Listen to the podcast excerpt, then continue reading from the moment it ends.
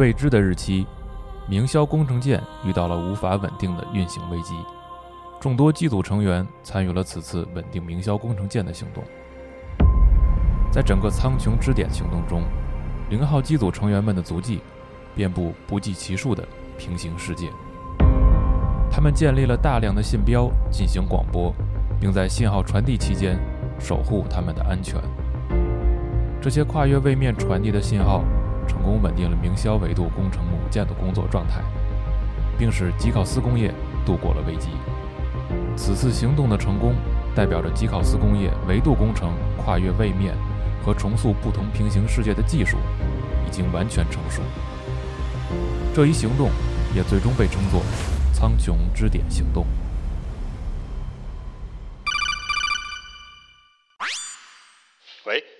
外星什么时候回来呀？他们用过那套衣服已经展出了。哇，你跨维度通讯就聊这个，太奢侈了吧？啊，是给苍鹰之点专门设计那套零号机组冬装吗？终于能看出啥样了。是啊，你不想去淘宝集合铺看看吗？咱一人买一件。啊，行，那咱下周。喂，四十二，你还好吗？四十二，四十二。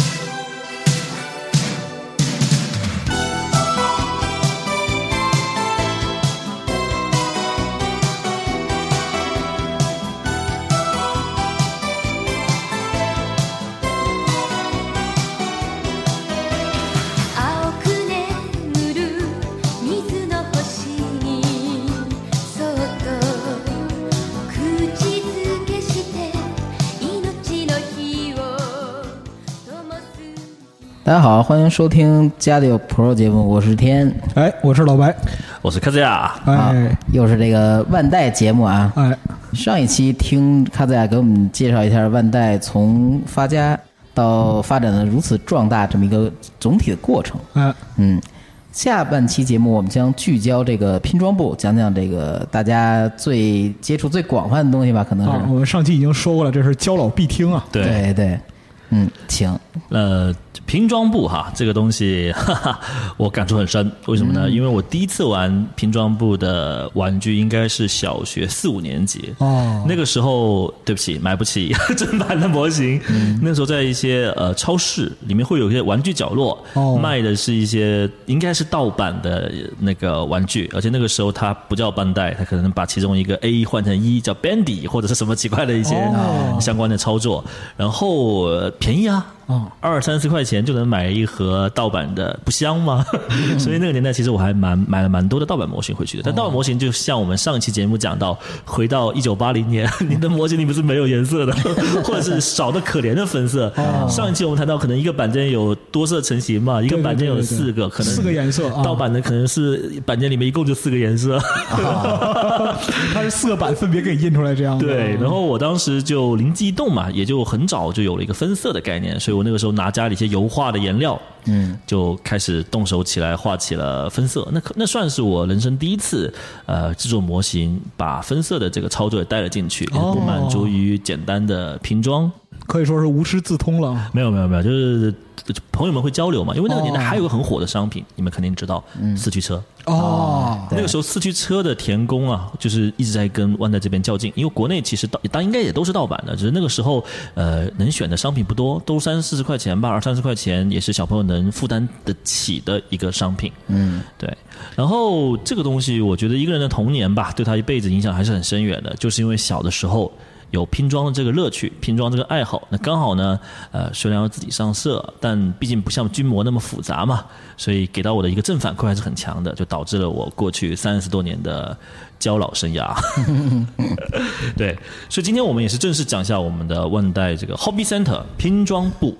嗯，上期节目讲到了，我们有去到呃静冈，位于静冈的一个工厂，工厂啊对，那个占地面积不大。我们也提到了它有四个模组，但上一期我们只是简单进介绍了一下，我们从大门进去，然后里面会有一个呃石膏的七十八的，但不是一比一的啊，当然是一个缩小的一个雕像。然后一楼呢，全部是一个博物馆，你可以看到它有一开始发家以来到最新的一个模型的相关的陈列，而且还会有各个呃显示屏播放当时当代最火的一个商品的介绍宣传片。嗯嗯，但是呢，这个工厂不仅是只有一楼，它有很多不同的地方。其实它大概会由四个板块组成。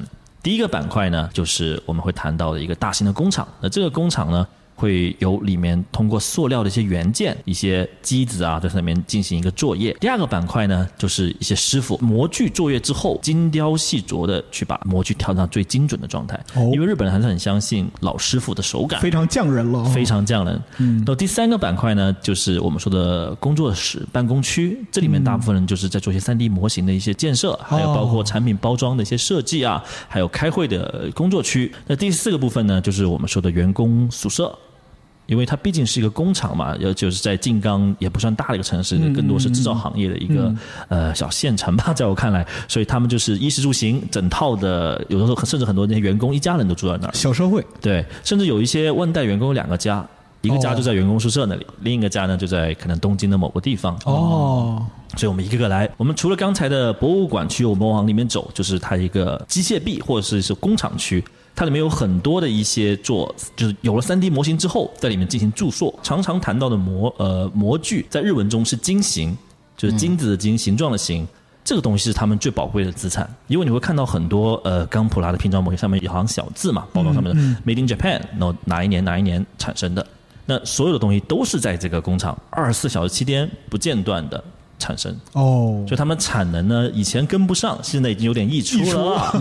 而且它这个机制特别有意思，它不是说清一色、灰色、白色的那种操作，里面竟然是按照高达里面的梗来涂装的。哦，哦，比如说现在最火的独角兽三号机，三台三号三台机子啊，一号机到三号机，一号机红白相间，哦。然后涂装也是按照独角兽那个操作，二号机金黑相间，然后三号机就是金色和蓝色相间，分别对应独角兽、暴上女妖和菲尼克斯，就是凤凰，哦。特别搞。然后里面还有一些涂装是大魔紫色的，哦。然后还有红色的扎古、绿色的扎古一应俱全，甚至里面还有一些小机器人，就是有履带在里面送各种物料的一些小机器人，就完全涂装成一个轰炸鼓，然后它的一个一个摄影摄像头还是一个独眼的，哦。就完全还原这些东西，特别逗。而且你会在工厂上见到很多那些职人，就是那些工作人员啊，在呃工厂呢就穿蓝色的衣服比较多，然后去办公室就是穿可能联邦军的衣服比较多，哦。但毫无例外的就是背上有个大大的一个将字，哦，对，这个在万代他自己拍摄的宣传片里面都有体现，在 B 站或者其他的一些网网站上面都可以找到。就所以说他们的生产实际上是和这个就是呃日常工作环境是完全融入的。非常契合，就是进入了那股中二的世界。但遗憾的是，怎么只有联邦军让人百思不得其解？都穿着联邦，但是运货的是扎古，是吧？对啊，可能这是一个平衡吧。对 对。呃，然后呃，刚刚说到了嘛，就是有这种自动的车间，那里面有各种吊臂啊，有各种这些把塑料吸进去，然后按照它三 D 的模具去压制、去成型，这个景象还是蛮蛮让让人震惊的，因为全球所有的 Made in Japan 的商品都是在这里产生的，但不代表 Made in Japan 以外的商品在这里了。其实他们也有些商品在，包括中国，国内代工啊对，呃，也不是代工，它其实有点像那个苹果的那个手机，哦就是产了之后运回日本，再组装起来，哦然后再从日本发向全世界，是这样的一个概念。懂了，所以这是它的一个车间区。另一个值得谈的，刚才我们说到，就是所谓的匠人们的手感。事实上是这样子哈，就是万代的招聘呢，它不是说呃呃去一些可能名牌大学去招人，它很多人从高中毕业那个时候就开始招聘了，这也符合日本所谓的终身为一家会社或者为一家公司的服务或者是上班的理念。他会从一些高中生里面选出一些对制作业、制造业或者对高达有热爱的一些学生。把他就直接招聘到公司里面进行培训，哦所以很多人大学时光其实他们在万代进行培训的。哦，这样就等于说是这个就是拼装教育从娃娃抓起。嗯，所以里面会看到很多年轻人，他们现在在那个就是调手感的那个车间里面，看到很多真的戴着厚厚的瓶盖底、那么厚的眼镜的老就是师傅。调手感是一个专门的环节。专门的环节，因为这是跟日本的这种匠心也很契合嘛。嗯他相信自己调过的手感是最精准的，这是为什么我们的模型组装起来体验这么好。就上一期我们不谈到一个概念叫 snap fit 的嘛，就是不用胶水直接就可以这样卡榫，对，嗯咔嗒一声，那这个东西就是他们那么多匠人慢慢调出来的。哦，对，所以你会看到刚才我说的很多老人呢，可能头发花白了，戴着厚眼镜在那慢慢调，旁边跟着类似于学徒，但其实他们正式员工在旁边跟着学，戴着那种眼镜啊，戴着那种放大镜啊，慢慢哇，的太牛逼了！我操，就那里磨磨磨磨磨磨，你不敢相信这发生在当下现今的事情。我我在这里不禁要抱怨一句啊，一辈子中二还能受人尊敬，实在太牛逼了，真的，我操！所以他们技术非常自豪啊。是是是是是，啊。呃，然后很多人就在这里，甚至就慢慢跟可能办公室二楼、三楼那些女员工就认识了，就结婚了，就可能一辈子就在这里住下来了，都不愿意走出金刚室，你知道吗？简直是童话世界啊！就喜欢教的朋友们，喜欢高达朋友们就呃在这里会非常快乐。天堂一般啊！对嗯然后下一个区域呢，可能就是他们的一个办公区，办公区就跟常规的办公室没有区别，它都是设计师在里面做各种三 D 化的一个呃模型的搭建。因为只有三 D 化模型有了之后，他会拿去三 D 打印机里面去打印，然后不断去测试，然后等到它这个形状是调到最完美的时候，它还是灰模。这个时候可能日前老师也很也很熟悉，就会拿到展区里面去。呃，进行一个展会的参与，在他的展区里面看到他最新的一个灰模，或者可能以各种悬念的手段跟用户进行一个交互，等待用户的一个反馈。啊，对，只是最近几年我发现，可能灰模的展示越来越少了。现在可能这个多管齐下吧，越来越多的产品就是一初登场的时候就已经是彩色模型了。另一个方面，可能体现他们技术的效率的提升，或者说对项目管理的一个更加成熟的运用吧。嗯啊，这里我有个点要提出来，因为跟我下一个知识点要。聊的是非常关联的，就是说我们可以看到很多拼装模型，它是有大师加持的，比如说呃业界很出名的 Kadoki。Kadoki 呢，他就是一个经常给模型做一个二次设计的一个设计师，他其实属于二 D 原呃设计师，但不是原型师。他的设计是在于什么？以机械化，以或他自己一种风格流派的方式去二次设计机体。举个例子，比如说早年的 R 四七八。他可能身体有点比例上面有点失调，比如上半身有点太长，下半身有点太短，很厚重的感觉。厚重或者是模块化的东西，这明显已经不符合当下人对审美审美的需求。所以卡多 k 呢，它就会进行二次设计，比如说把脚拉长，加刻线，加各种标志 marking 上去，让整个机子的时髦度上升。呃，加肩宽收腰，让它比例更符合现代审美。没有错。啊、那从市场反应来看是非常成功的一个举动了。就卡板，我们叫俗称卡板，就卖的特别特别好。美型对，他自己甚至在这个 MG 系列还有一个自己的独立的一个产品的品牌叫 Vercar，就是所谓的呃 MG 版的，它独立的，就经过它监修的一个产品，而且它的产品会有个属于它个人的一个包装，是就是白底，然后前面是一个他设计的一个例会的一个，这已经有一点就是呃设计师品牌的这样的意思啊。没有错。对，然后它的个人，所以它人气非常高。像前段时间前几年发售的呃卡版的牛高达，啊，包括沙扎比沙扎比，包括可能雷霆咒域的两台呃主角机，都是卖的特别特别好，就东西也特别会多打一个 VRK 的的，对的标识在那儿，是大了那个。当然价格也是 价格也价格也很可以，很不错，很不错。当然，他们明星的设计师不只是 Katoki，还有一个叫做海岛川兼武。那他出名的是呃，包括像 Double O 吧，高达 Double O 系列的一些机设，就他设计的。嗯啊，那他设计的机是更更加就是符合可能包括女性在内的偶像的这种高达的模型。用新生代的用户还是挺喜欢的，嗯，但这里我要说的一点就是说，他们怎么跟刚才前面谈到的办公室那些设计师进行一个衔接呢？二 D 的这些设计师，他只负责将这些原理图给解剖出来，比如说里面的轴承、里面的骨架、里面那些关节，他解剖出来，他提供个概念出来，嗯，但真正将概念落地到三 D 模型里面，还是需要一批三 D 设计师的，嗯，所以这两个人关系这样子。换言之，二 D 设计师包括像卡托 k 他们是不会画三 D 的。嗯，或者说专攻的领域不在这边，所以你很少见很少见到他三 D 的一个手稿。嗯，对，大部分都是一些一些设计的一些线稿。所以中间还有一个转化过程。没有啊，这呃对对，所以没有错了。所以这块呃就是万代的本部的员工的一个工作了。嗯所以这也是每天也是齐刷刷的做一片，将高达的一些三 D 做好啊，封面图做好啊，说明书做好啊，还包括说明书上文案做好，以及怎么教用户呃进行拼装顺序。呃，据我所知，万代说明书过去很少犯错误，几乎没有犯过错误，可能零星犯过一点错误。嗯，但这个时候就得吊打一下隔壁房间的这个战锤，他们的说明书经常有很大严重的错误。果然是没有背后贴个匠人精神的公司啊。战锤岂止在说明书方面有错误？对，就是那那股劲儿。嗯，是。然后呢，二 D 也设计好了，三 D 也设计好了，模型也设计好了，我总要有一个包装盒吧，啊。总要有个很酷炫的卖相吧。哎。所以这个时候呢，他们也会找一些专门画包装盒封面的，我们叫峰会的一些。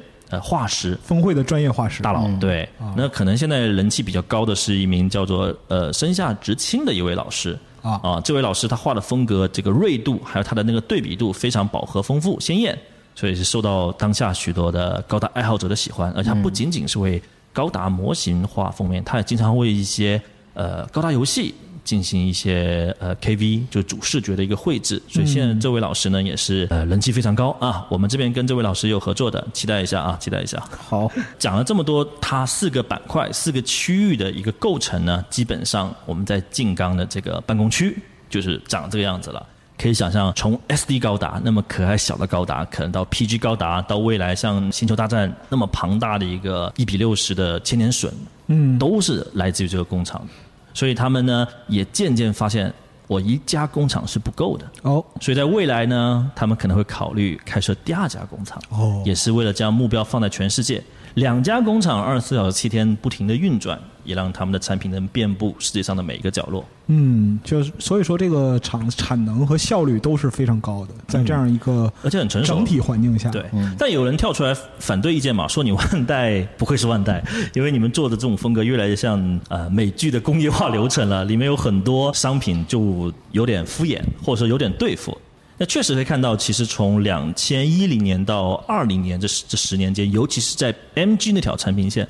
很多东西就不是当年那股味儿，比如说对于股价的不重视，就内部股价的不重视，嗯就是看不到的东西可以当做不存在。对对对，这种东西也引起了不少粉丝之间的批评，因为你们知道吗？摸得灵魂啊，对，摩的灵魂嘛，因为在二零零七年，就是扎古二点零的那个时代，啊，它内部的股价也是做的一丝不苟，包括里面的原理，是内部的喷射口完全看不见的，是。但它做的几乎拿出了像早年 MG 的 MG 啊 PG 的那个规格来对待 MG，、所以这点是当年呃爱好者们津津乐道的，但最近呢就见不到了。也正是因为这个导火索，导致最近几年的 MG 的产量极限下降。我估计他们内部也是收到这种反馈，声音开始整改了。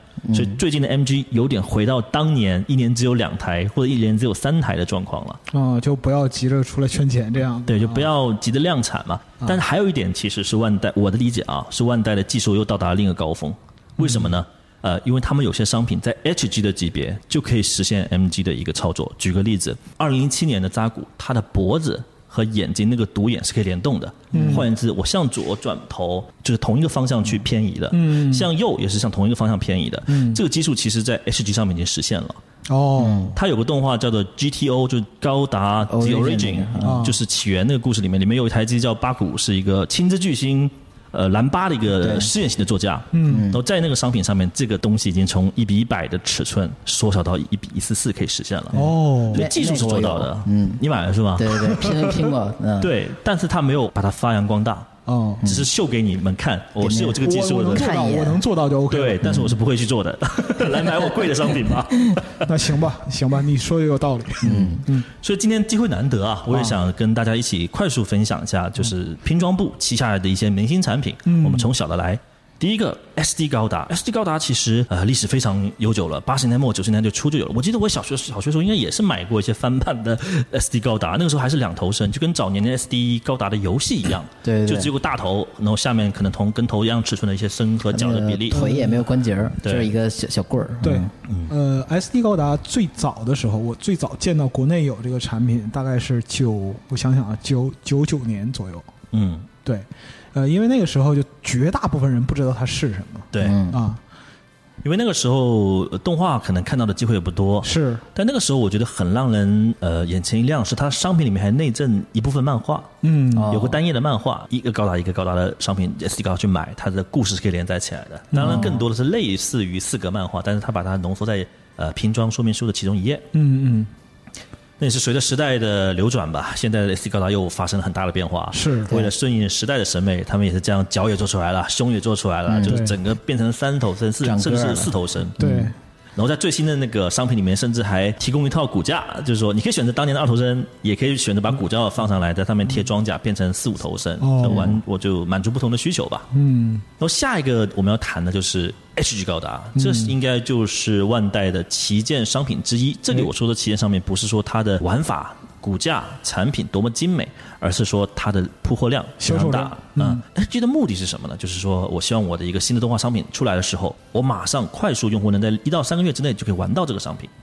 所以有的时候早年的商品是我动画播到大概二十集的时候，因为热度也上来了嘛，我就可以直接通过一千日元左右的价格买到很好玩的商品。嗯其实早年的 HG 更便宜，五百日元都有。哦，但最近的 HG 就到了两三千日元了。对 对因为我记得当年的 MG 早期的商品很便宜的，比如说当年有个划时代的商品叫神高达的 MG，、呃，嗯才三千五百日元，但现在可能这个价格也就比 HG 稍微贵一点了。是，然后 HG 还有一个特点就是说它的改造空间特别大，因为它里面没有骨架的。对就早年的 HG 是没有骨架，里面可以各种魔改。然后 HG 自己也分两个大的派系啊，就是普通的非 UC 系的 HG，它就是通过贴纸、通过分色嗯来进行一个组装。但是它有个小小的升级版，叫 HGUC，就是所谓的 UC 系的 HG 商品。这里面你明显感到 设计团队花了很大的心思在里面，有点偏心啊，这里面加了很多料达。都是平等的，但有一部分比另另一部分更平等。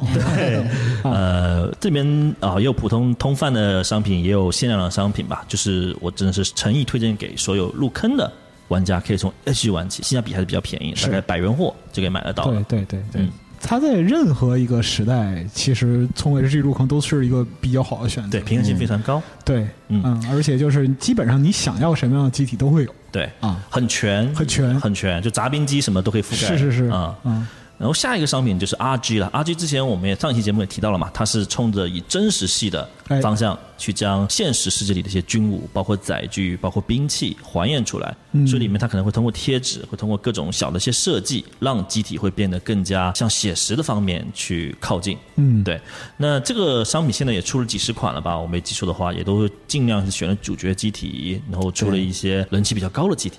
然后最近最火的一台机子就是 EVA，又是 EVA 了，回到 都是我们 EVA 的初号机。哎那不仅初号机、零号机、二号机都陆陆续续公布了，嗯就可见 EVA 是销量的保证，或者是说当用户买一个产品线买到疲软的时候，EVA 总可以让你提提气。是，然后呢，再后面一个商品呢，我们谈到就是一比一百。嗯一比一百的目的是什么呢？就是以简单的零件去还原，而且是快速还原我们商品里面机体模型相对较大的尺寸。嗯，呃，因为大家可能也知道嘛，MG 它有的时候很难跟动画同步推出，因为 MG 一般都经过二次设计，或者是以更加锐利的方式去解释这台机体。因为一开始啊，就是 MG 的使命不在于说跟动画同步，而是说用最新的技术。去还原二十年前甚至三十年前老的动画机体里面的一个外观也好，一个形象也好，它是肩负着刷新的历史使命在的。空缺谁来补充呢？就是由一比一百的这个机体来补充。哦，所以加上它价格会相对便宜一点，虽然可能外观会显得比较肉一点，但也是一个好的选择嘛。加上对于一些高手来说，改造一下，对吧？DIY 一下也可能有不错的效果，所以这条线也一直、一直保留了下来，并且卖的还不错。一比一百呢，还不仅仅就呃是我们通贩的，它还有一个系列叫 R 一，就是我们说的 Re 一百。嗯，R 一是什么意思呢？就是所谓的 Reborn One Hundred。它的目的就是一比一百的尺寸补完那些超级稀有的机体。嗯，举个例子，比如说像高达 MK 三、这个是经常出现在 SD 高达游戏以及一些外传漫画里面的机体，但是很少推出单独的套件模型，啊没玩具，它就会经常把这种冷门的机体。专业户，哼，全部提取出来，然后按照莺这种对，包括夜莺巨大的东西，这样也通过成本考量嘛，便宜点嘛，因为你哎夜莺的 MG 简直不敢想象它的售价。嗯，对，然后这个东西那自然就是一些一些相对硬核的，或者是爱好者死忠的对。呃朋友们，就当然一定一个都不能落下了。是是是，那后面一个东西就是万代实验性的尝试，在拼装这条线里面出现，叫做一个 mega size。嗯。什么是 mega size 呢？就是超大的比例，它比 PG 还大，体长大概在一米四十八左右。嗯，就基本上你不看内构啊，外观往你这里杵，有点镇宅的意思。很震撼，对但它有趣一点，它不是说我大没有细节，它身上还是很丰富的刻线，重细节嗯很很多很丰富的刻线。如果你感兴趣的话呢，可以自己通过上色呀、渗线啊，让它还原那种精密感。嗯呃，其实说白了，我个人觉得哈，Mega Size 就是有点像是 RG 的放大版。哦，只是说可能可动啊相关的东西没有 RG 那么灵巧，嗯。但它毕竟是拿来战士用的嘛，对。正宅用的，它并不会把玩的过分，对。是，所以但它出的商品不多，好像来来去去不到十款吧。嗯。然后，因为万代有个概念啊，就它的胶是按斤卖，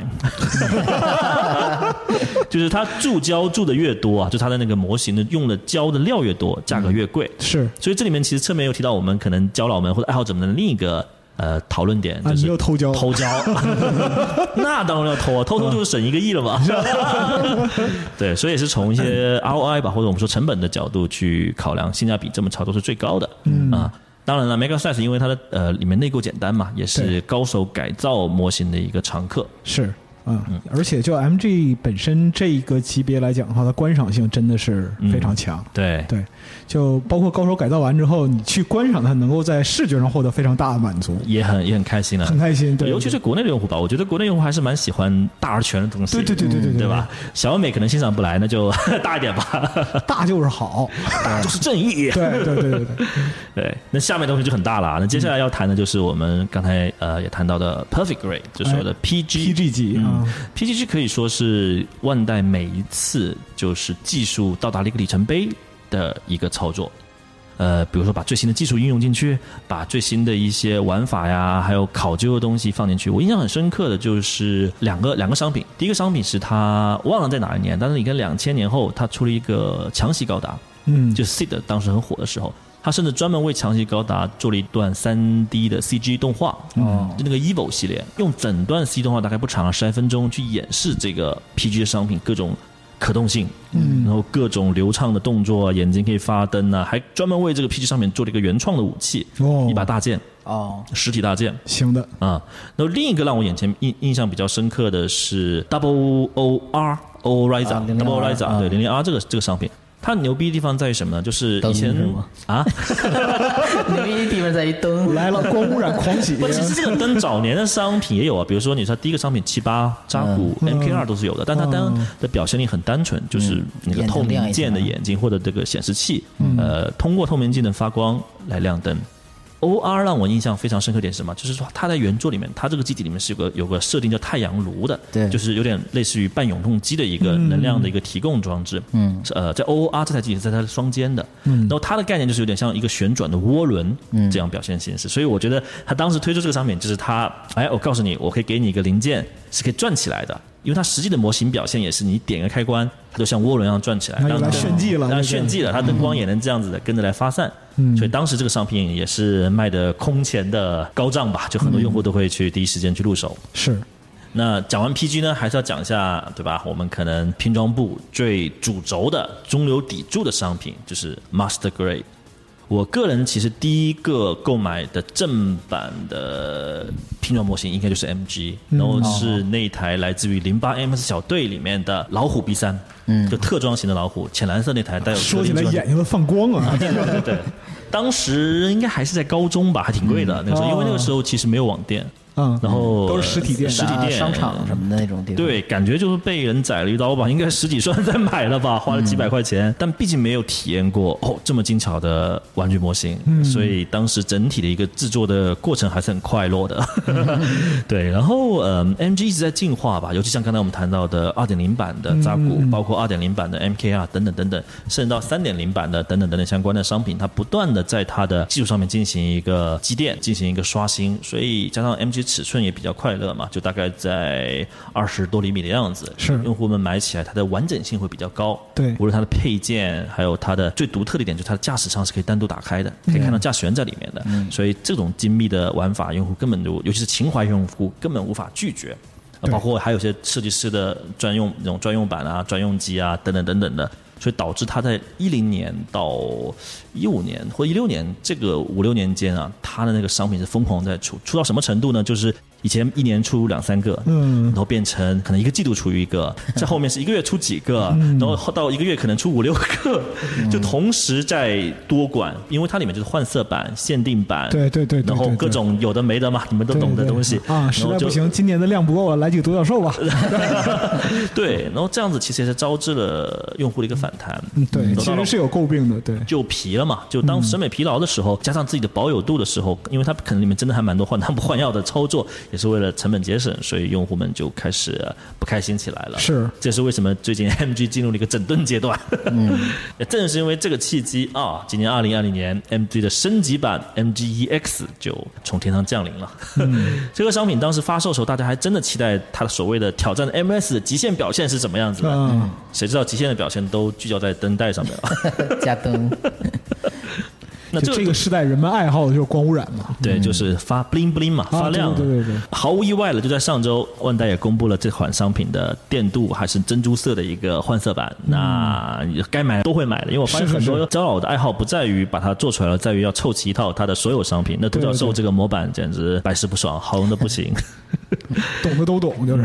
但是你们想想看，为什么它这里不叫独角兽二点零或者三点零？就代表这个进化，他们自己掂了掂分量，也知道并没有什么革命性的技术的引入，只是灯带的技术引入而已。所以它加了个 EX，它的逻辑有点像《圣斗士圣衣神话》和《圣斗士圣衣神话 EX》的概念，就所谓的小升级吧，就跟你车子换一个，其实就是加强表现。力，但是本质上没有太大的动作这样子。对，呃，但尽管如此，这款商品依旧卖爆啊！那是啊，买先不买就吧。如果同学们对独角兽感兴趣的话，我觉得可以等一等，等它价格稳定的时候再买，因为这毕竟不是限定的东西，肯定是通贩的后面还是很容易买得到的。对对对。对于这个通贩产品来讲的话，等等党永远胜利。这个对对对对嗯，而且我觉得以后可能中国的市场也会越来越规范。是现在中国拿到货其实已经不像早年被中间商压榨那么严重了，就是啊啊、你实在不行，别人货上来了，你去一些好的网站也可以拿到一个比较合适的价格。嗯我觉得耐心还是很重要，因为你不耐心，你反而是助长了一黄牛党，二可能一些奸商的炒作行为。是因为现在我觉得很很诡异，就是如果你说这是一个潮玩或者是一些限定版的一些商品，你有那些黄牛机械人去抢货，OK 没有问题，特别理解，逻辑通清晰嘛，对吧？现在那种通贩的商品，只要它是新品，第一波第一周搞得跟这个 电影一样的，也有人去抢，对然后去炒。我觉得我个人是特别不支持这种行为的，因为它是在破坏市场的稳定性。就作为一个资深交老来讲，你反对这种行为啊？对，因为我之前看到有些节目，大家的留言说聊一聊万代怎么跟经销经销商勾结的这件事情，啊，其实唉，我觉得他们也没有勾结，就是嗯作为万代厂商来讲的话，就这种勾结对于他们来讲有什么好处吗？没有好处，对，但是反过来说，就他们是没有控制力的，是他这是完全不可控的，因为其实是渠道或者说是通路方面的对，就是分销商嘛，或者一些门店，他拿到货，他想怎么摆就怎么摆了。你很多时候你很难从法律的没有什么办法。对，因为你就算从法律的角度去制衡它，你这个成本也超级大的，你还得花人力去跟这个事情嘛，你还跟每个诉讼嘛，累死你。就像之前上海不是有个很好的一个案例，就是打盗版嘛，我记得当时对对这个呃万代还发了一个锦旗给那个工商部它，其实是锦旗啊，万代现在超懂事的，每个执法机构他都直接送直接送 MG 过去。对对对对对，有 自己人在里面，对对对 对？我觉得这是对的，这是没有问题的，一定要正版。但是啊我不是特别鼓励这种经销商就是炒货或者是黄牛党这种行为，就是用户你能理智一点。就是从用户或者说是从厂商的角度来讲，还是大家互相保持理智，把它当成一个正常的商品来对待。对，嗯这样的价格才会越来越稳定，然后生态也会越来越好。因为同时是反向在教育万代，因为我之前节目我们说过嘛，万代对啊中国的传播推广其实很迷惑，啊他就觉得哎，怎么这款就爆款了？哎，那那款怎么就就不火了？日常不安，嗯日常不安 嗯，那还是要用户去真真切切的用自己的实际行为，一是买正版的高达，二就是要教育他们，反向去教育他们，以后才会有更好的一个市场。就让他们对于市场了解的更透彻一些，他才会出我们喜欢的东西。对啊对对对，好吧。那呃，经典的产品线就到此为止，但是万代的故事还没有结束，新的世纪，新的 IP。万代呢，在几年前推出了一个叫做“三十分钟任务”的一个新的 IP。哦，那这个 IP 呢，可能用户我据我所知人气不是特别高，原因是什么呢？因为这个 IP 没有动画作品。对，哦，其实你要知道，无论动画、漫画都是一个大型卖焦行为嘛，所有的这些番剧都是广告，对。所以用户对商品有了情感投射之后，他去买胶，水到渠成，哎理所当然。那为什么三十分钟没有故事呢？万代是这么跟我解释的，啊。他希望这是一个为量产机爱好者度身定制的商品系列。哦哟，啊，就是他鼓励用户进行一个 DIY，进行一个 UGC，、进行一个创作。哦。然后呢，你可以把你自己喜欢的，包括万代之前老的商品的零件拆下来，啊跟它进行一个有机的融合啊，那我砸冰机头顶青天啊！对但 买个吉姆不行吗？买个扎古不行吗？这就是可能是问题吧。就啊、也许然后我觉得万代没有想清楚这件事情有两个方向啊，因为万代一直在鼓吹一件事情，就是这个项目呢，他说为什么要三十分钟任务？就是说这个机子啊，你最多最多花三十分钟，你能把它组立起来。拼装好啊，拼装起来是非常简单的。嗯。第二呢，就是说它可以跟别的呃系列的其他的商品进行一个对调零件，哦，混合型的组装。嗯。但问题就是刚才我们谈到的，你没有 IP，你怎么去投射呢？对，其实它是缺少一个核心来支撑它。没有立脚点。嗯，那我的客观分析哈，我私人的分析哈，哦就是肯定是做内容很贵啊。是吧？对啊，你你哎，其实大家可见一斑吧，就是呃我说我说是管中窥豹那个啊，嗯就是早年有钱的时候做年番都没问题，嗯最近的日本的番剧就只有十三集，就季番嘛，嗯，甚至都变成口水番了。你说要做一个设计严谨、故事打动人，而且还能有好口碑作品，其实非常难。是，我举个例子，就是之前呃动画作品《铁血孤儿》，第一季口碑好吧，第二季最后为什么翻车了？打爆。就打爆了嘛！而且它翻车带来影响非常深远，导致最近这几年都没有什么好看的原创的高达的动画在。是，那现在不安呐、对吧？就不那太不安了，对。对啊，那就他们想放放这种东西来。其实说的也不光是万代目前就一家所面临的问题，对整个动画业界嘛。现在大家讲笑话，拯救日本动画靠王菲对啊，啊，对，所以结论来看吧，我觉得三十分钟任务这个新的 IP 啊，万代没有把它当这个商品来看待，万代把它当做这个平台来看待。嗯，就是说，这个平台上面如果能承载很多合作的话，它本质上来讲，我觉得还是希望通过相对比较小的成本投入来培植 UGC、对。啊，培植用户产出内容。打个比方说，像在互联网上或者什么，嗯。人们以这个就是三十分钟这样一个产品线嗯。做一个基调，做一些原创的内容啊，有一个内容产出，我觉得哎这个方向是可以的，我再稍微给他一点拉升，这比自己完全投入去做一个原创 IP 的成本要低一些。呃，对，尤其是带来的风险要低很多。他们可能是是这么想，但现在不是没人做吗？这是啊，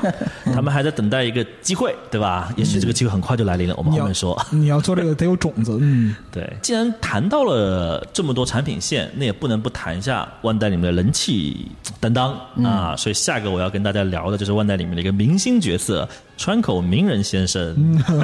川口名人，我第一次认识到他的时候，还是通过日本的一些早年那些模型类的杂志，应该是 Hobby、Hobby Japan 吧。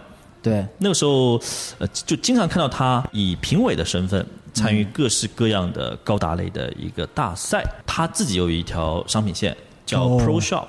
当然，更多是在 MG 这条产品线上面，就他经常会出一些视频范例，然后呢自己签名的高达，就有点像 Katoki。他那个时候就是 Pro Shop，这里面有一个豪华版的内容，里面除了有商品，比如说扎古本体，还加了很多他自己设计的，比如说水贴啊，或者一些配件进去。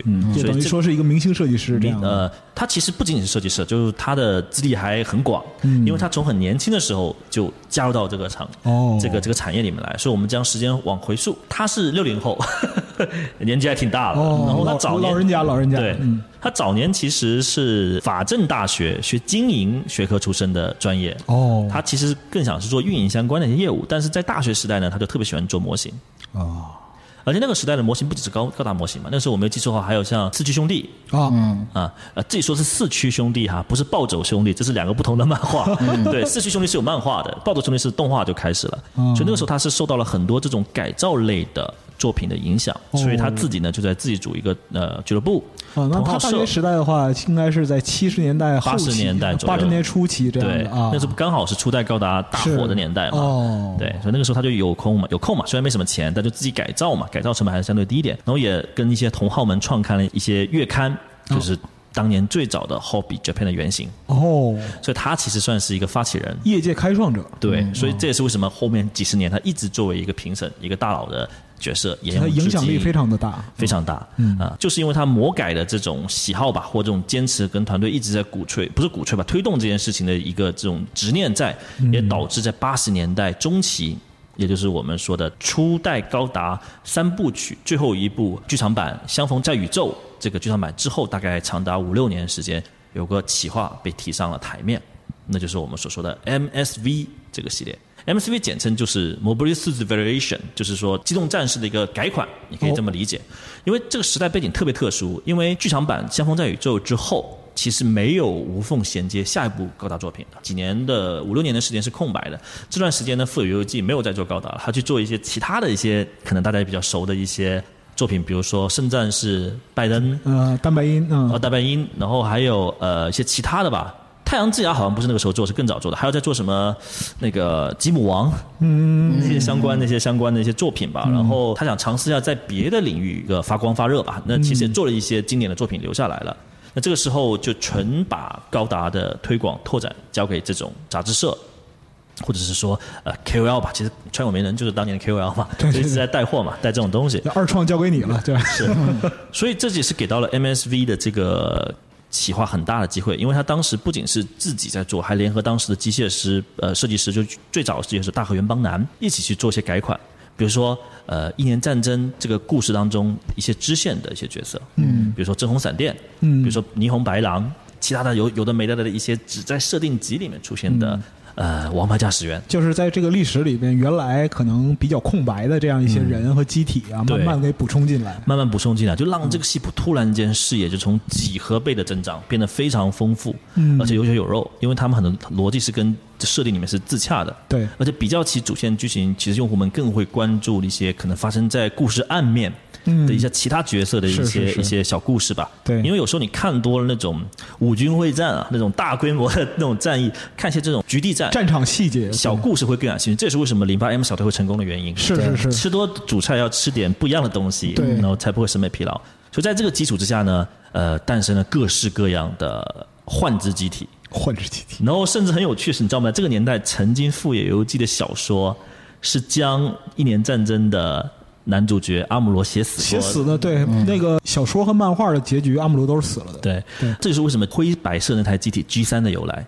G 三它就是驾驶这台机体跟别人打，打完之后被一个杂兵打爆了。对对对，但是后面因为有再高达，就把这段小说给土变当了，是是是是是，非常有意思。就吃书了。嗯，那这个仪式吧，或者我们说这个留意也一直是延展下来，一直在现在 Hobby Japan 还有时不时的会把这种改改装啊或者魔改啊这种保留下来，也刺激的更多的用户来参加赛事。嗯，川口鸣人这位大佬呢，也就作为评委以外呢，也会跟很多综艺节目进行互动，经常在电视秀里面见到他跟其他人进行上镜，比如说他跟呃西川贵教就是 T A M Revolution 的那个主唱，嗯就经常会上镜，因为这些人啊都很喜欢高达的，因为毕竟是一个国民 IP 嘛，比如像日本的一些艺人，像 Gaku 啊、Gakudo。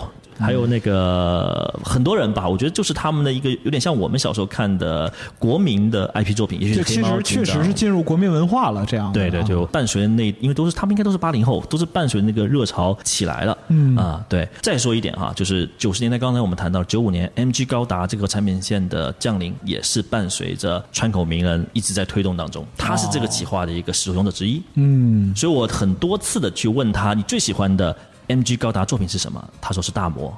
哦，因为大魔这个作品，如果你稍作了解的话，你发现哎它是以德军重型坦克作为原型去设计的是的是的而且那个时候它第一次实实现了无指可动，嗯，它是非常早期，他是一九九几九九年的作品，我没记错的话，嗯，他竟然可以五指独立去做这件事情，因为到了很后面，万代才实现了这个技术，嗯，然后加上他那种厚重的一体式的一些塑料的一些零件，嗯。而且拼装起来零件数不复杂。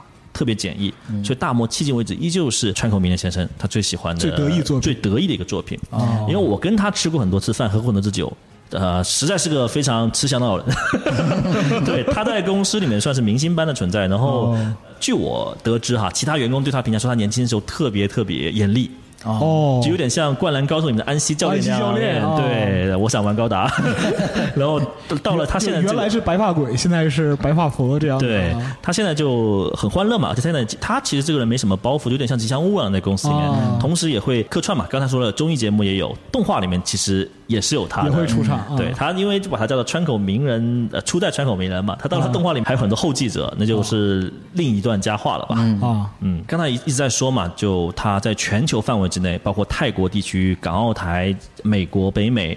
还有日本本土都在做评委，他其实很辛苦。嗯我跟他聊天，他说他每个季度都要去出差，因为他年年事已高嘛，要飞十几个小时，他也很辛苦。毕竟也六十岁的人了啊、就是说可能也快退休了嘛。如果大家有机会在各种赛事能见到他，一定要去索要合影啊！他他很和善的，因为可能你见他机会会越来越少了。嗯，对，呃，然后去年二零一九年，我们这边有合作的项目，我们去日本拍了一个纪录片嘛。嗯特别开心的一点就是，二零一九年我们去拍片的前一周的周末，刚好是去年的全世界的冈普拉大赛的冠军的一个发表，世界杯那一次。哦。而那一次为什么我觉得有意义？因为它是第一次中国大陆中国人得了冠军。哦，而且他那个作品的名字特别有寓意，叫《梦想 u m 对。它的整体的一个设计就是类似于鲤鱼跳龙门，然后将一些高普拉、冈普拉的机体结合起来的这种寓意在里面，所以可以说做到就是形还有它的意。都十分完美。然后其实是把就是两国的文化元素都融合融合在一一起啊。然后蔡永明老师也是非常非常喜欢这个作品，然后在我们拍摄纪录片的时候也是屡次提及到这个作品。啊对他其实一直很看好中国的制作团队，因为中国人在做模型这块其实很懂的。是因为每年在上海，在各种这种万代的展区里面都有历代就是中国呃团队参赛的作品，无论是嗯小学组还是成人赛还是团体赛，都有很多很不错的一个作品。嗯而，哎，我觉得这是给很多后面的一些年轻人指明方向的一个道路吧。就是我不希望大家太聚焦说买胶买胶卖胶卖胶炒胶炒胶就结束了。其实我觉得这个动手能力也好，或者对一件事情专注也好，或者是对好奇心和想象力也好，其实这也这个是载体嘛。也许你今天做高达做的很开心，可能几年后你做军模做的很开心，对未来你可能做场景做的很开心。这是这是我们之前谈到的 hobby。其实就最重要的，你还是从这个拼装之中发现乐趣嘛。对啊、就乐趣本身是你驱动你去玩这个玩具的这样一个最主要的动力。如果说你很喜欢，那其实应该比买卖之外更多东西才对。是，就制造独一无二属于你的一个创造物，我觉得这是最快乐的事情。是的是的是的因为我很早年，大概也是在两千零八年还是零七年的时候，我当时买了一本《Hobby Japan》，里面有一句一句原话，我印象很深刻。呃，因为当时翻译特别差，他就是把日文翻成了 繁体，因为是香港港版嘛。啊他说钢普拉是什么？他原话这么说啊，啊钢普拉是什么？就是拿着包装还没有拆盒的包装，想象着组立起来的自己心爱的机体，以三 D 的方式站在眼前，然后做出各式各样自己想象的梦幻的造型。嗯最大的快乐，该不会从这一刻开始吧？这是句原话，这个这个是挺硬的这个文体太日文了，不像中文，里面很多病句，啊所以我估计他可能翻译的特别硬。就直接把日文套过来，这样。对，啊我发现很多这种杂志都是这么套的。是是是是是然后呃，反正他的意思是有打动我，因为当时我也玩了，也是刚开始玩那个 MG 版的老虎嘛，就特种型老虎，也是玩了几年了。所以当时呃也是埋下了一个种子，导致后面很长一段时间我也在玩钢普拉。对，嗯，然后呃，包括高达创造者的动画里面嘛，它前两季也一直作为一个 造型非常炫酷的一个呃名人川口啊名人就是川口大佬在里面进行一个互动吧，也是指引着男女主角在向前走。我觉得这个传承其实也挺好的。嗯，对，就你还是说，你只要重视你自己的爱好，不是把它只看作一个就是边边角角的东西。就说白了，你还是要对它付出一定的感情倾注的。嗯，对。那这里大家不要误会哈，就是我是说做高达不是说一定要把它做的一个非常高端、高级，或者是说改造成一个世界的冠冠冠冠军冠军的那种级别啊。其实不是，我一一直认为。做模型有一个原则，这句话也是在《超来那只动画里面其中一集的标题，它的原话叫 “kokoro mamani”，就是说翻译成中文就是随心所欲，随心所欲向着你的心去就好了。嗯，那这个事情，我觉得就是真的是所有类型的模型都是适用于这个原则。就我觉得这个 OK，那就好了。对，我觉得模型的喜好标准只有一条，啊就是你自己是否喜欢。啊，无论是宿主、改造、上色，哪怕不上色，或者有些人很厉害，就直接在板件上面把颜色涂好了，把它裱成一幅画挂在墙上。嗯，我觉得这都是非常高级。我见我见过这样的，我见对，很多很多这种操作。对对对对对，对就是模型做成什么样子，永远是你自己喜欢的才是最棒的。是所以这也是今天我想推崇的一个概念。嗯那呃，万代 Hobby 工厂里面的产品线也说了，名人也说了，嗯呃，他们还在做很多事情。就是说，我们下个章节呢，可能会聊到万代的国际线、国际合作。哦其实这块万代没有倦怠哦，就是从很早之前，他都在跟一些皮克斯、迪士尼在做合作了。比如说，他跟那个呃皮克斯动画多利鱼。哦就做了一些简单的低幼用户方向的一些哦拼装的小模型，可能就通过几个简单的板件，二三个零件就可以以卡榫的形式组立起来的一个速度都非常好看的模型。同时呢，他也跟《玩具总动员》啊里面的胡迪啊，还有巴斯光年呐、做了很多就是甚至可以换头换表情的一些拼装模型。这些卖的特别好，而且你也看得非常明显，他很想拓展欧美市场。嗯那这个东西，其实我觉得中国大陆也蛮受到欧美动画的电影动画的影响吧，所以在中国卖的也不错。而它这里面拓展的不仅仅就是说，呃，焦老或者是阿宅们的自己的专注时光，他倾向是说阿宅们有了家庭之后亲子时光，爸爸带着儿子去做，爸爸带着女儿去做，或者妈妈就更多面向家庭这样。对，一起来做愉快的周末时光嘛，这何乐不为呢？加上又简单不用浇水，非常环保安全。嗯，我我们这一期滔滔不绝的就是一个有家庭的阿宅啊。对了，我家小孩太小了，还不能玩这个。对，那相对可能比较硬核的，就是他在做一些呃《星球大战》哦，修大你们肯定看过，他做了很多不同尺寸、不同比例的呃模型，对。从白冰啊到载具啊到飞行单位啊都有。然后他们最自豪的呢就是千年隼。嗯，因为千年隼这个东西确实，呃，它是个标志性的东西，对。它是个符号的东西，它在那里。呃，而且千年隼就历朝历代啊，嗯。历朝历代它都是一个标志。对，嗯，然后我觉得万代也特别读懂了老白老师说的历朝历代的概念，它每一座都出了一个新的模型。哎呀，挣钱有道。嗯。对，他就是老的三部曲四五六出了三个，嗯。七八九又出了三个，嗯。是。就这个形象其实是稍微有一点不一样，微调，比如说这个他加了一个发光键，那个可能把一些细微的东西变一变，这个加一个底座，那个又换了一个什么的，特别聪明，但他分开卖，是，就任君选择，总有一款你喜欢。对，呃，那这里值得一提的是，我还蛮喜欢它白冰的那个系列的，因为它白冰那个系列它的那个盔甲，你们要知道白冰的那个甲它不是哑光的，对它是有点亮度，但又不是那种特别廉价的那种塑料感，对它是有点那种类似于那种陶瓷复合金属的那种感觉，对然后我买回来之后呢，哎，我发现甚至都不会留手手纹在上面，是吧它那个材料特别屌，而且你不需要做消光，什么都不需要做，宿主的感觉就特别棒。哦，因为一般来讲的话，如果要做到这种程度，可能是需要一个半消光的这样一个处理。。对，啊。因为你你同同类或者说是我如果说我们买回来模型本身对于它的光泽不满意的话，就可能需要过两到三道这样的工序手续去调整它嘛。对对对，同类比较，因为孩之宝出过，嗯，然后呢，SHF 出过，嗯。然后呢，其他你那那我出过拼装的，你三个东西放在一起，你会觉得拼装无论是可动性、外观、质感，完全不处于下风，甚至说可以是说三个里面性价比最高的。啊，所以你们喜欢的话呢，可以去体验尝试下。但它价格也不会特别便宜了，因为毕竟是有版权的商品嘛，好像也就一百多块钱吧，两百块钱不到。啊、对，而且它选，既然谈到了白冰呢，选的就更多了，就选一款你喜欢的吧。嗯，它同时也会趁热点，比如说像《环太平洋》的第二部，它也出了四款主角机，是。蹭晚了，有点晚，但 我觉得是蹭晚了。但晚呢，我觉得也是有原因的嘛。我可以想象电影方的版权兼修有多复杂。是，呃，其实，哎呀，这个环太平洋这个其实是蛮遗憾的，说实嗯。话，就如果说它能够以，就是万代本身在模型这块的技术力啊，它合作第一步是最好的选择。嗯，对，对，就第一步讲真，如果说它能够按照 MG 的标准啊，出一个就是切尔诺什么的 a n o Alpha 啊，对，因为第二部一方面是有口碑方面颇受争议嘛，然后第二部就是可能确实有点凉下来了，就热度不如当年第一部。是但哎，我据我所知哈，跟欧美厂商拿兼修流程无比痛苦，是哦我自己也是很清楚的。可能本来一个 一个月能谈完的事情，他们可能会强行拖到半个半年左右。对，然后你觉得谈的差不多了，然后负责人去休假了，对。对，所以也理解一下万代吧，至少这个是一些尝试吧。所以喜欢这个的还是可以去买，因为相对比较便宜一点。嗯，好，那二零二零年他们会有新的合作吗？这里就还要自吹一波。来了 来了，啊，来了，对，就是今年呢，其实也正式跟我们这边的公司游戏呢，《王牌战士》发了三款、呃女性的呃拼装模型。说起来怎么扭捏了呢？有点怕、啊，没有，就是呃，这个东西我还挺感动的，因为真确实跟他们在聊很多合作的时候，我觉得万代是有它的一个原则在的。因为当时跟他们提案，我不是只带了一个游戏机跟他们提，我带了可能我们公司有很多不同的，有的甚至是非常成功的游戏跟他们提，但他们没有看上。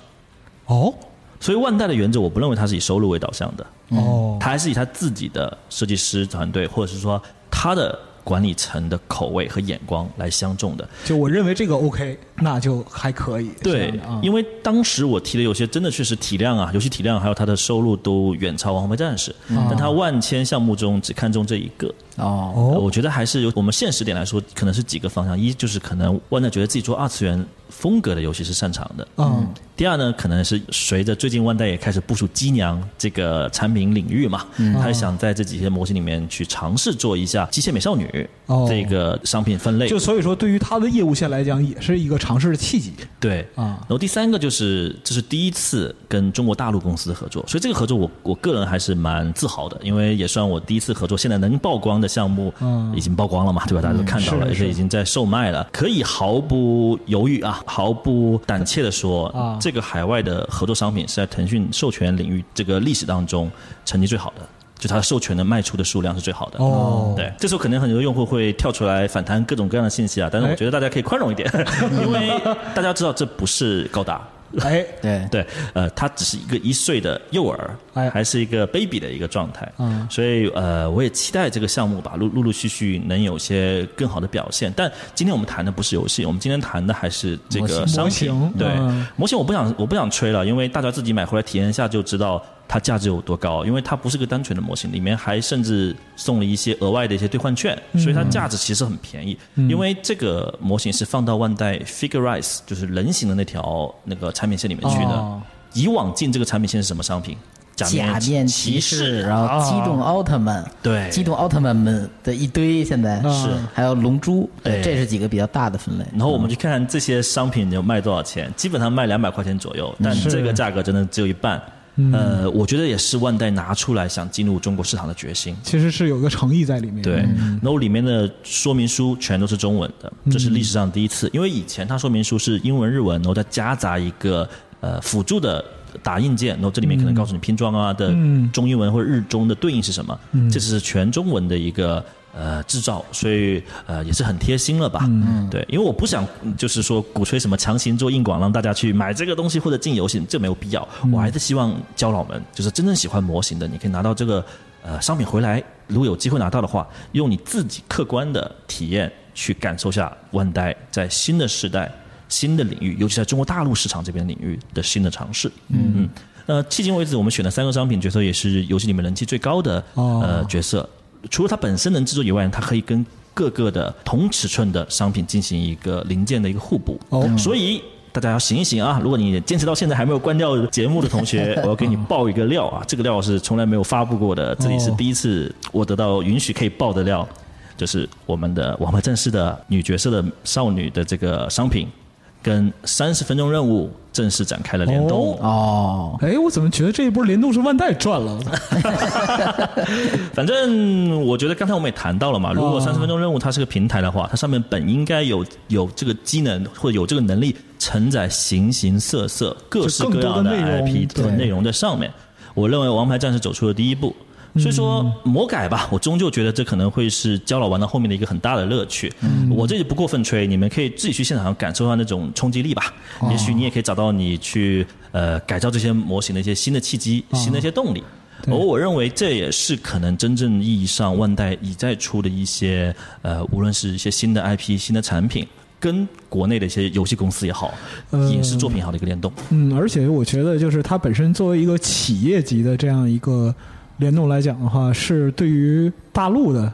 中国大陆的这个整个的就玩具产业或者说是游戏产业都是一个正面的鼓励吧，对可以说对，嗯因为毕竟，呃，做了这么多年胶，它的技术沉淀是在这儿的。对你可能可以仿一个形，但一些就是关键技术或者说是我们在前两期这两期节目里边提到的一些呃历史节点产生的沉淀，嗯这个东西是很难被单纯复制过来的。对，没有错。嗯所以既然都到了结束，不不没还没有结束，到了节目的最后，那就不妨再爆点料给大家听一听吧。又来了又来了来了来了啊我我可以我能说的范围，我只能说我能说的范围，就是万代确实在今年下半年到明年上半年有很大的一个动作。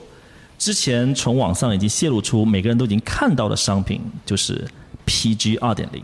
哦，这个甚至都不能说是爆料，但是没有具体的东西，对不对？嗯它会不会在今年年年底压轴呢？我不知道。但是这个东西确实有条不紊的在进展哦了。懂的自然都懂啊，对，大家可以期待一下啊。嗯！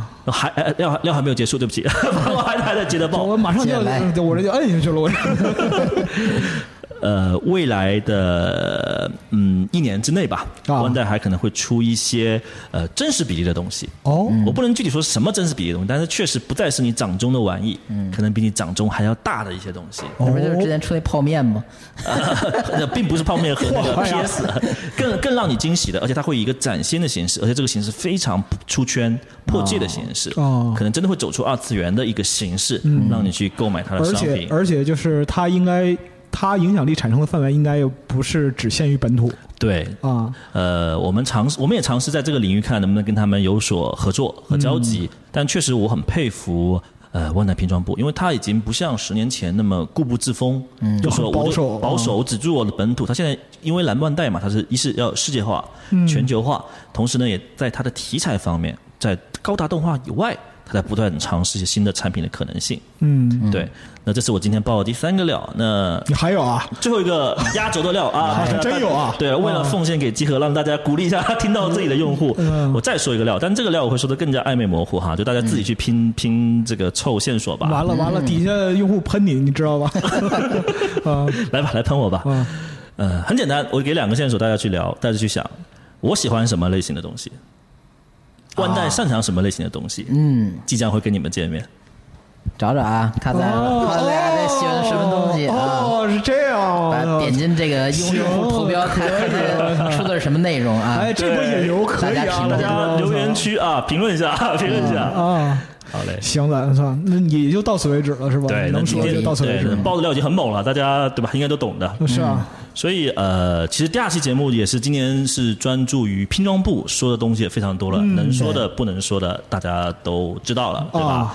啊呃，但我相信这个节目也不会到此结束，因为其实还有很多东西我们没有聊，比如说万代旗下的收藏部。